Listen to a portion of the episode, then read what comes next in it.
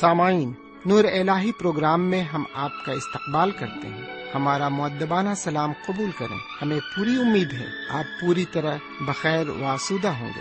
ان دنوں ہم مقدس بائبل کے پرانے عہد نامے سے قزا کی کتاب کا مطالعہ کر رہے ہیں۔ اس کتاب کی سب سے اہم تعلیم یہ ہے کہ اسرائیل کا وجود خدا پر ایمان کی مضبوطی پر منحصر تھا، جبکہ مکر و فریب کا نتیجہ ہمیشہ ہی مسائب اور تکلیف ہی رہا۔ مگر سچائی کہیں اس سے زیادہ ہے۔ جس وقت اسرائیل قوم نے خدا کے ساتھ فریب کیا اور مصیبتوں میں گھر گئے، اس وقت خدا اپنے لوگوں کو بچانے کے لیے ہما وقت تیار تھا۔ شرط صرف یہ تھی کہ توبہ کر کے اس کی طرف رجوع کریں۔ آئیے آج کے اس مطالعے میں ہم خدا کے کلام سے روشناس ہوں اور ایمان کی مضبوطی حاصل کریں۔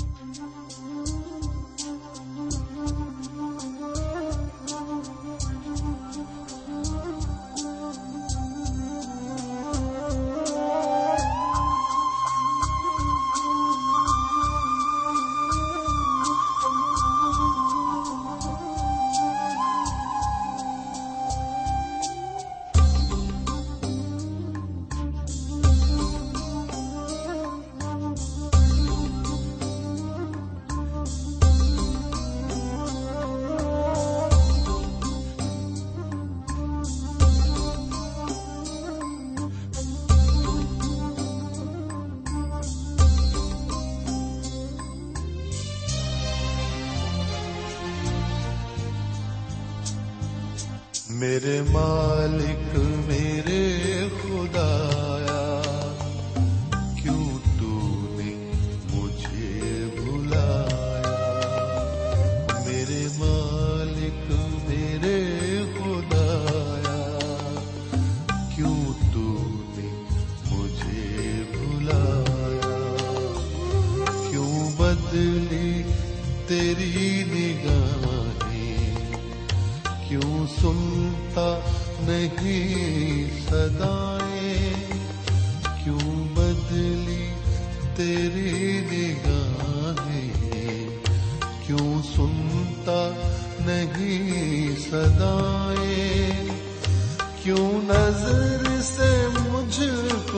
گرایا کیوں تو مجھے بھلایا؟ میرے مالک میرے خدا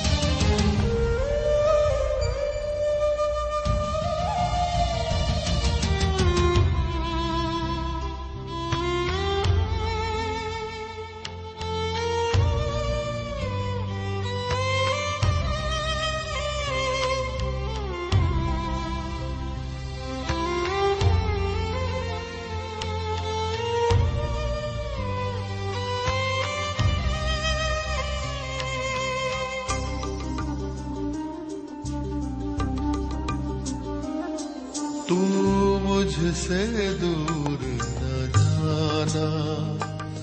ہر غم سے مجھے بچانا۔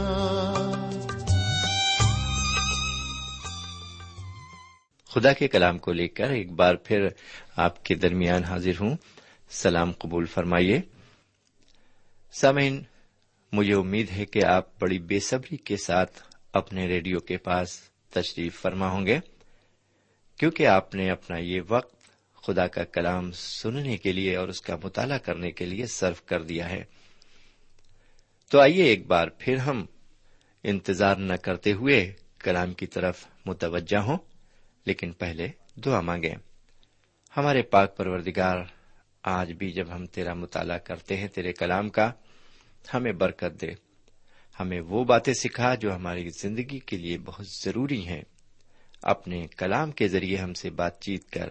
یہ دعا جناب سیدنا یسو مسیح کے وسیلے سے مانگتے ہیں۔ آمین۔ سمن ابھی تک ہم جدون کے بارے میں کچھ باتیں دیکھ رہے تھے۔ جدون اسرائیلیوں کا چھٹا قاضی تھا۔ اس نے اسرائیلیوں کو مدیانیوں اور امالیقیوں کی غلامی سے آزاد کرایا۔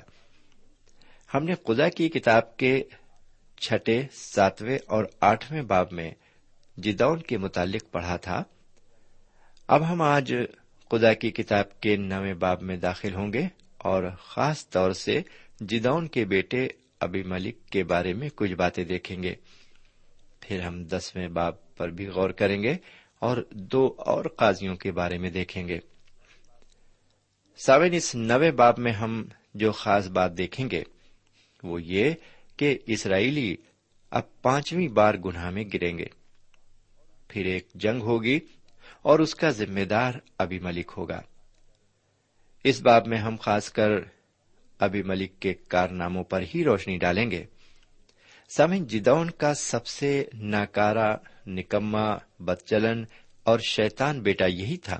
یہ جدون کی لونڈی یعنی حرم سے پیدا ہوا تھا۔ ہم قزا کی کتاب کے نویں باپ کی پہلی آیت سے لے کر اکیسویں آیت تک دیکھتے ہیں کہ جدون کا یہ لڑکا ابھی ملک کافی ہوشیار اور حوصلے مند تھا۔ اس نے یہ سنا تھا کہ لوگ یہ چاہتے تھے کہ اس کا باپ جدون اس پر حکومت کرے۔ لیکن جدون نے تو یہ حکمرانی قبول نہیں کی۔ لیکن یہ ابھی ملک ان کا بادشاہ بننا چاہتا تھا۔ اس لیے وہ اپنی والدہ کے لوگوں کے پاس جاتا ہے جو سکم میں رہتے تھے۔ وہ چاہتا ہے کہ یہ لوگ اس کے پیچھے چلیں۔ میرے بھائی، یہ کتاب بتاتی ہے کہ ابھی ملک ایک شیتان اور وحشت ناک آدمی تھا۔ یہ بادشاہت حاصل کرنے کے لیے ایک دہشت ناک کام کرتا ہے۔ پانچویں آیت اس کے ایک دہشت ناک کارنامے کا ذکر کرتی ہے۔ وہاں لکھا ہے کہ اس نے اپنے ستر بھائیوں کو قتل کر دیا۔ لیکن ان میں سب سے چھوٹا بھائی یوتام بچ گیا۔ بہرکیف اب ہم ایک عبارت پر اور غور کریں، جو اس نویں باپ کی بائیسویں آیت سے پینتالیسویں آیت تک ہے۔ میرے بھائی، اس ابھی ملک کے بارے میں کچھ علماء کا خیال ہے کہ یہ ابھی ملک بھی قاضی تھا۔ کئی علماء اسے قاضیوں میں گنتے ہیں۔ سمن ہو سکتا ہے کہ وہ قاضی رہا بھی ہو۔ کیونکہ تیئیسویں آیت میں لکھا ہے کہ اس نے اسرائیلیوں پر تین سال حکومت کی۔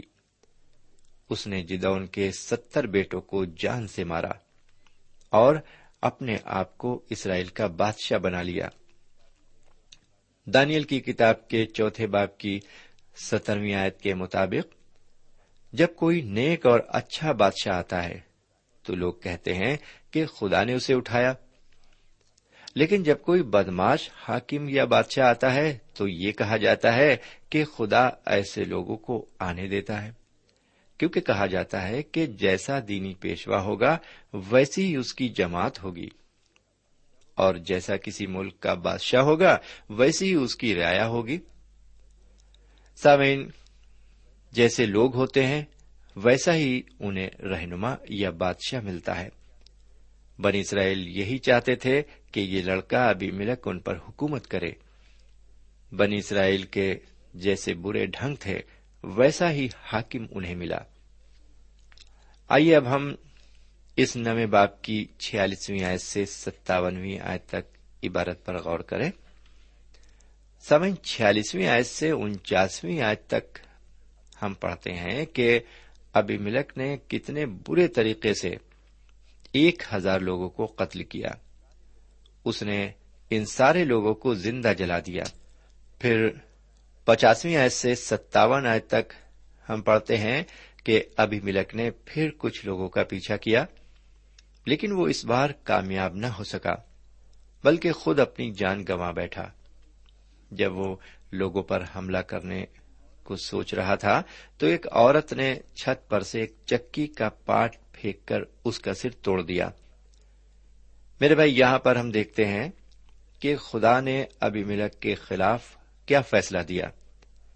اس نے بڑے غلط غلط کام کیے تھے۔ سکم کے لوگوں کا بھی اسی طرح خدا نے انصاف کیا۔ ابھی ہم نے پڑھا کہ لوگوں میں خانگی جنگ چھڑ گئی۔ سامن یہاں پر جدون کے خاندان کا بالکل خاتمہ ہو جاتا ہے۔ اور یہ خاتمہ بڑا ہی دردناک خاتمہ ہوتا ہے۔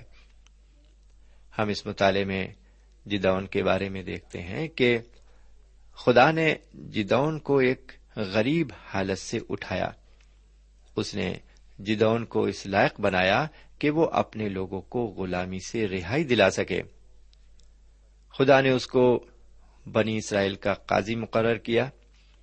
واقعی کتنے دکھ کے ساتھ یہ کہنا پڑ رہا ہے کہ اس شخص نے اسرائیلی قوم کے لیے جو کچھ فلاح اور بہبودی کے کام کیے، اس کے اس ناکارا اور ناجائز بیٹے نے اس کے سارے کاموں پر پانی پھیر دیا۔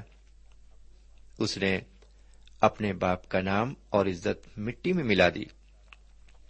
خدا و تعالی جدون کی اس ناجائز اولاد سے کبھی خوش نہیں رہا۔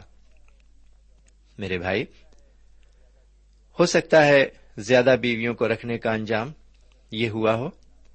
حضرت ابراہیم علیہ السلام نے بھی تین بیویاں رکھی پہلی بیوی کا نام سارا تھا، دوسری کا نام ہاجرا اور تیسری کا نام قطورا اس قطورا سے جو بچے ہوئے، وہ بےحد ناکارا تھے اور انہوں نے اپنے باپ کی ناک میں دم کر دیا۔ پھر سارا اور حاجرہ میں بھی اکثر تو میں ہوا کرتی تھی۔ ان ساری باتوں سے حضرت ابراہیم کے گھر کا سکون درہم برہم ہو گیا تھا۔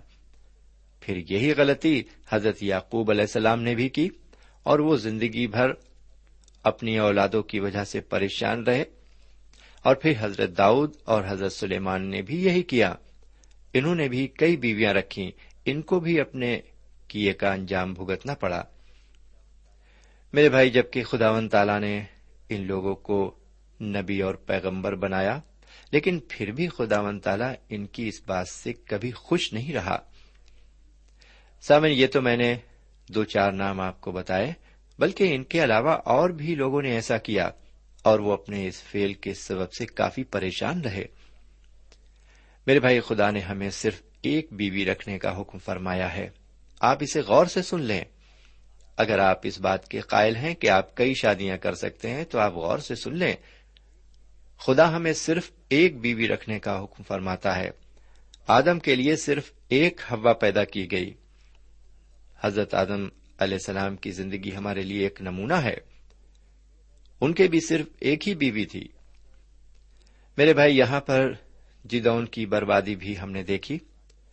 جدون کی بربادی کے پیچھے بھی صرف ایک ہی وجہ تھی اور وہ وجہ یہ تھی کہ اس کی بہت سی بیویوں کا ہونا۔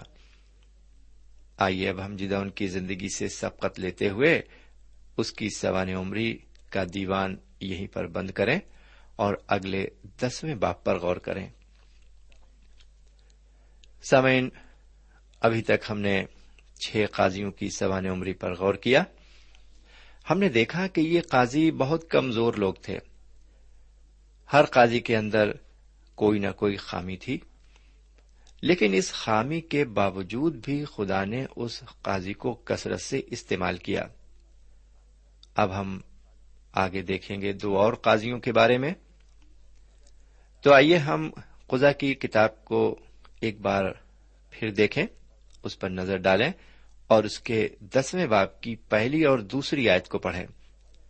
یہاں اس طرح لکھا ہوا ہے، اور ابھی ملک کے بعد تلا بن دو دو جو اشکار کے قبیلے کا تھا، اسرائیلیوں کی حمایت کرنے کو اٹھا۔ وہ افرائم کے کوہستانی ملک میں سمیر میں رہتا تھا۔ وہ تیئیس برس اسرائیلیوں کا قاضی رہا اور مر گیا اور سمیر میں دفن ہوا۔ سامن یہاں پر ہم نے تلا کے بارے میں پڑھا۔ یہ تلا شخص اسرائیل کا ساتواں قاضی ہے۔ ہو سکتا ہے کہ آپ نے اس تلا کے بارے میں کبھی کچھ بھی نہ سنا ہو۔ اگر آپ نے واقعی اس کے بارے میں کچھ بھی نہیں سنا ہے، تو کوئی بات نہیں۔ اس نے کوئی بھی ایسا کام نہیں کیا جس کے بارے میں کچھ کہا سنا جائے۔ جبکہ یہ اسرائیل کا قاضی تھا اور تیئیس برس تک یہ ان پر قاضی رہا۔ ان تیئیس برس میں اس کی زندگی کی کوئی بھی ایسی بات نہیں ملتی جس کے بارے میں کچھ کہا جائے یا جسے قلم بند کیا جائے۔ اس کی زندگی کے متعلق بائبل شریف صرف تین باتیں کہتی ہے اور وہ تین باتیں اس طرح ہیں۔ یہ پیدا ہوا، تیئیس برس تک اسرائیلیوں کا قاضی رہا اور مر گیا۔ اس کی قبر پر بھی یہی لکھا ہوا ہے کہ پیدا ہوا اور مر گیا۔ میرے بھائی، یہ بات صرف تلا تک ہی محدود نہیں ہے کہ وہ پیدا ہوا اور مر گیا، بلکہ آج ہمارے درمیان رہنے والے اور بھی کئی لوگوں کی یہی داستان ہے۔ وہ پیدا ہوئے اور مر گئے۔ بہت سے لوگ آج یہ کہتے ہوئے دکھائی دیتے ہیں کہ زندگی ہے کیا؟ کھاؤ پیو ایش کرو اور مر جاؤ۔ اس تلا نے بھی یہی کیا۔ تیئیس برس اسرائیلیوں پر حکومت کی، کھایا پیا ایش کی اور مر گیا۔ جبکہ خدا نے اسے قاضی مقرر کیا تھا، یہ چاہتا تو بہت کچھ کر سکتا تھا۔ میرے بھائی، ایک وقت ہر انسان کی زندگی میں ایسا ضرور آتا ہے کہ وہ کچھ کر سکے۔ لیکن اکثر لوگ اس موقع کا فائدہ نہیں اٹھاتے۔ وہ سوچتے ہیں کہ اب یہ اچھا وقت برابر ان کی زندگی میں قائم رہے گا۔ لیکن انہیں یہ نہیں معلوم کہ وقت کبھی رکتا نہیں۔ اس کی رفتار بہت تیز ہے اور جب وہ اچھا وقت نکل جاتا ہے تو پھر لوگ ہاتھ ملتے ہیں اور زندگی بھر ملتے رہتے ہیں۔ میرے بھائی، خدا نہ کرے کہ اگر کہیں آج آپ بیٹھے ہوئے ہاتھ مل رہے ہیں تو سمجھ لیجیے کہ آپ نے اپنے وقت میں فائدہ نہیں اٹھایا اور اچھے وقت کو کھو دیا۔ میرے بھائی، اب پچھتانے سے کیا فائدہ جب چڑیاں چگ گئیں کھیت؟ میں اپنے جان پہچان والوں میں ایک صاحب کو اچھی طرح جانتا ہوں۔ انہوں نے زندگی بھر کچھ نہیں کیا۔ میں نے کئی بار ان سے کہا کہ بھائی صاحب، کچھ کام کیجیے لیکن انہوں نے مجھے ہر بار ٹکے سے جواب دیتے ہوئے کہا، ارے بھائی، کما کر تو سب کھاتے ہیں۔ کمال کی بات تو تب ہے جب بغیر کمائے کھاؤ۔ سمجھ جانتے ہیں ان کی زندگی کا انوان کیا لکھا گیا۔ یہ پیدا ہوئے اور مر گئے۔ ان کی بھی وہی کہانی بڑی سامن واقعی انہوں نے زندگی بھر کوئی کام نہیں کیا۔ تکلیف اٹھا لی، ایک وقت فاقہ کر لیا، لیکن کام نہیں کیا۔ آئیے اب ہم ایک دوسرے قاضی کے متعلق کچھ باتیں دیکھیں۔ تیسری آیت سے لے کر پانچویں آیت تک جب ہم غور کرتے ہیں، تو اس عبارت میں ہم ایک آٹھویں قاضی کے بارے میں پڑھتے ہیں۔ اس قاضی کا نام یائر ہے۔ یہ دسویں باپ کی بات میں کر رہا ہوں، دسویں ادھیائے کی بات۔ میرے بھائی، اس شخص کے بارے میں یہ معلوم ہوتا ہے کہ اس کے تیس بیٹے تھے۔ اس نے اپنے ہر ایک بیٹے کے واسطے ایک ایک گدھا خرید کر دے دیا تھا۔ اس کے بیٹوں کے تیس شہر تھے۔ یہ اپنے اپنے شہروں سے ان گدھوں پر بیٹھ کر ملک جلاد جاتے تھے۔ سامن یائر کی زندگی سے متعلق تین خاص باتیں ہمیں نظر آتی ہیں اور وہ اس طرح ہیں۔ فروغیت، لیکن بغیر مقصد، امیری، لیکن بغیر رسوخ، وقار، لیکن بغیر اختیار۔ سامعین، اس زمانے میں اگر کسی کے گھر میں ایک گدھا بھی ہوتا تھا تو وہ آدمی دولت مند سمجھا جاتا تھا۔ اسی کتاب کے پانچویں باپ کی دسویں آیت میں اسی بات کی تصدیق کی گئی ہے کہ گدھا امیری کی پہچان تھا اور ان گدھوں پر ہی اس وقت کے بادشاہ سواری کیا کرتے تھے۔ یہاں پر ایک سوال یہ اٹھتا ہے کہ کیا ان دنوں وہاں گھوڑے نہیں تھے؟ میرے بھائی، گھوڑے تو بہت تھے اور اربین گھوڑے تھے، لیکن گدھوں اور گھوڑوں میں کچھ فرق تھا۔ گھوڑوں کو جنگ کا جانور مانا جاتا تھا، اس لیے انہیں جنگ میں ہی استعمال کیا جاتا تھا۔ لیکن گدھے کو سلح اور امن کا جانور مانتے تھے اور ساتھ ہی ساتھ یہ بادشاہی سواری کا جانور بھی مانا جاتا تھا۔ یہ دیگر بات ہے کہ آج کے زمانے میں اور خاص کر ہمارے ملک میں ان کی کوئی قدر نہیں، یہ صرف گندگی ڈھونے کا کام کرتے ہیں۔ میرے بھائی، آپ کو معلوم ہو کہ جب حضور کریم اپنی خدمت کے آخری ایام میں یروشلم میں داخل ہوئے تو انہوں نے گدھے کو ہی اپنی سواری بنایا۔ بہرکیف۔ میرے بھائی، یائر ایک امیر آدمی تھا۔ اس کے پاس تیس گدھے تھے۔ اس نے اپنے تیسوں لڑکوں کو ایک ایک گدھا دے رکھا تھا۔ آج کے حساب سے وہ تیس گدھے نہیں، بلکہ تیس موٹر گاڑیاں تھیں۔ ہم یوں بھی کہہ سکتے ہیں کہ یائر ایک ایسا آدمی تھا جس کے پاس تیس موٹر گاڑیاں تھیں۔ وہ بہت سخی اور فیاض دل تھا۔ اس کے بیٹے اس سے جس چیز کی فرمائش کرتے تھے وہ انہیں دے دیتا تھا۔ انہوں نے گدھوں کی فرمائش کی ہوگی اور اس نے ان کو ایک ایک گدھا خرید کر دے دیا۔ اس کے بیٹے بڑی ایش کی زندگی گزار رہے تھے۔ لیکن یائر ایسا کر کے اپنے بیٹوں کو بگاڑ رہا تھا۔ آئیے ذرا ہم یہاں پر یائر سے کچھ سوالات کریں۔ کیا ان گدھوں سے خدا کے نام کو جلال اور بزرگی ملی؟ کیا اس سے یائر ایک بہتر قاضی بن گیا؟ کیا یہ گدھے لوگوں کے واسطے باعث برکت ثابت ہوئے؟ کیا ان لڑکوں میں سے کوئی مشنری بن کر پردیس گیا؟ نہیں، بلکہ وہ متواتر جلاد میں ہی مقیم رہے۔ میرے بھائی، بالکل یہی بات ہماری زندگی پر بھی لاگو ہوتی ہے۔ ہم بھی اپنے روحانی باپ سے جس کو ہم خدا کہتے ہیں، بہت کچھ مانگتے ہیں۔ اور مانگتے وقت یہ کہتے ہیں کہ ہم اس سے تیرا جلال ظاہر کریں گے، تیرے کام کے لیے ان چیزوں کو استعمال کریں گے، لیکن ہوتا نہیں ہے ایسا۔ ہوتا بالکل الٹا ہے۔ ہم ان چیزوں کو اپنی ایش و عشرت اور آرام کے لیے استعمال کرتے ہیں۔ سوئن جب خدا و تعالی ہمیں طرح طرح کی برکتوں سے نوازتا ہے، تو ہمیں ان برکتوں کے ذریعے خدا کا جلال بھی ظاہر کرنا چاہیے۔ یائر کے تیس بیٹوں کے پاس ایک ایک گدھا تھا، لیکن یہ تیسوں کے تیسوں گدھے بالکل بیکار تھے۔ ان کو خدا کی خدمت کے لیے کبھی استعمال نہیں کیا گیا۔ میرے بھائی، مانا کہ گدھے پالنے یا رکھنے میں کوئی خرابی نہیں تھی۔ لیکن یہ بات بھی تو اچھی نہیں تھی کہ کوئی قاضی صرف اپنے بیٹوں اور گدھوں کے ساتھ ہی اپنا وقت صرف کرے۔ میرے بھائی، ہمیں ہمیشہ یاد رکھنا چاہیے کہ حضور کریم جناب سیدنا یسو مسیح ایک گدھی کے بچے پر بیٹھ کر یروشلم میں داخل ہوئے تاکہ پیشن گوئی پوری ہو۔ وہ ایک بادشاہ کی طرح یروشلم میں داخل ہوئے اور لوگوں نے ہوشنا کے نعرے لگائے۔ یہ دیکھ کر شیتان بہت ناراض ہوا اور ساتھ ہی ساتھ دینی پیشواؤں نے بھی اعتراض کیا۔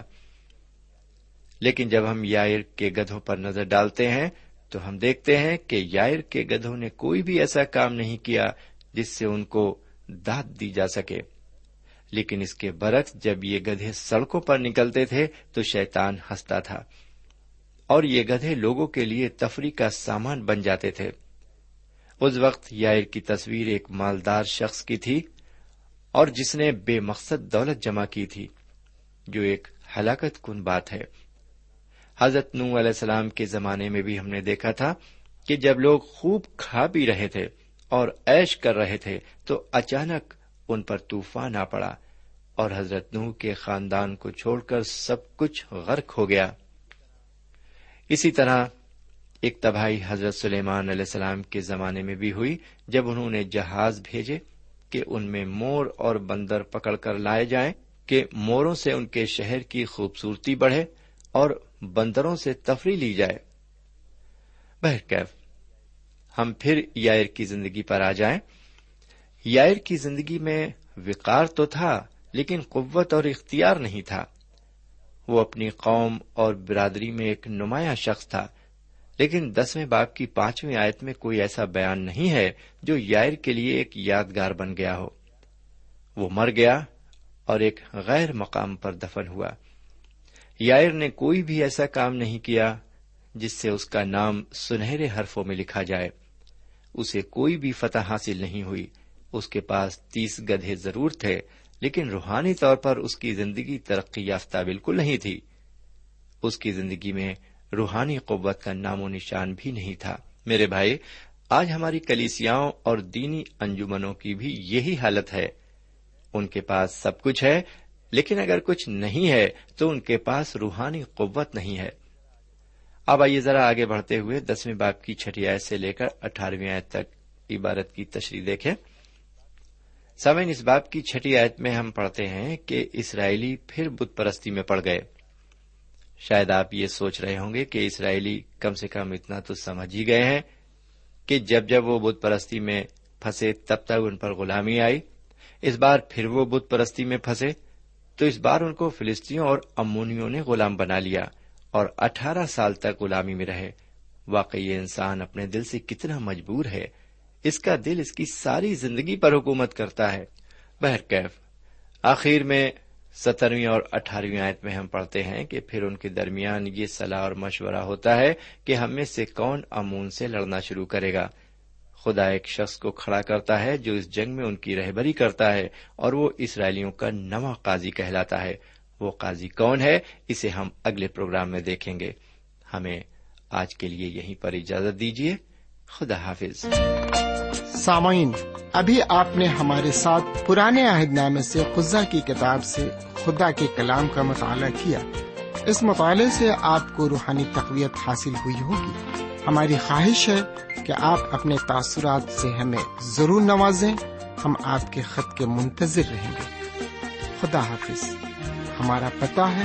پروگرام نور ال post box number one five seven five Sialkot Pakistan پتا ایک بار پھر سن لیں پروگرام نور ال پوسٹ باکس نمبر ایک پانچ سات پانچ سیال کوٹ پاکستان اب آپ ہم سے ٹیلی فون اور ای میل سے بھی رابطہ قائم کر سکتے ہیں ہمارا ٹیلی فون نمبر ہے nine two three four four six four zero four five seven eight نو دو تین چار چار چھ چار صفر چار پانچ سات آٹھ۔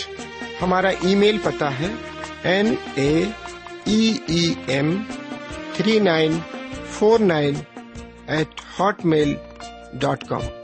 N A M three nine four nine eight hotmail dot com. ہمارے پروگرام کا وقت اب یہیں پہ ختم ہوتا ہے۔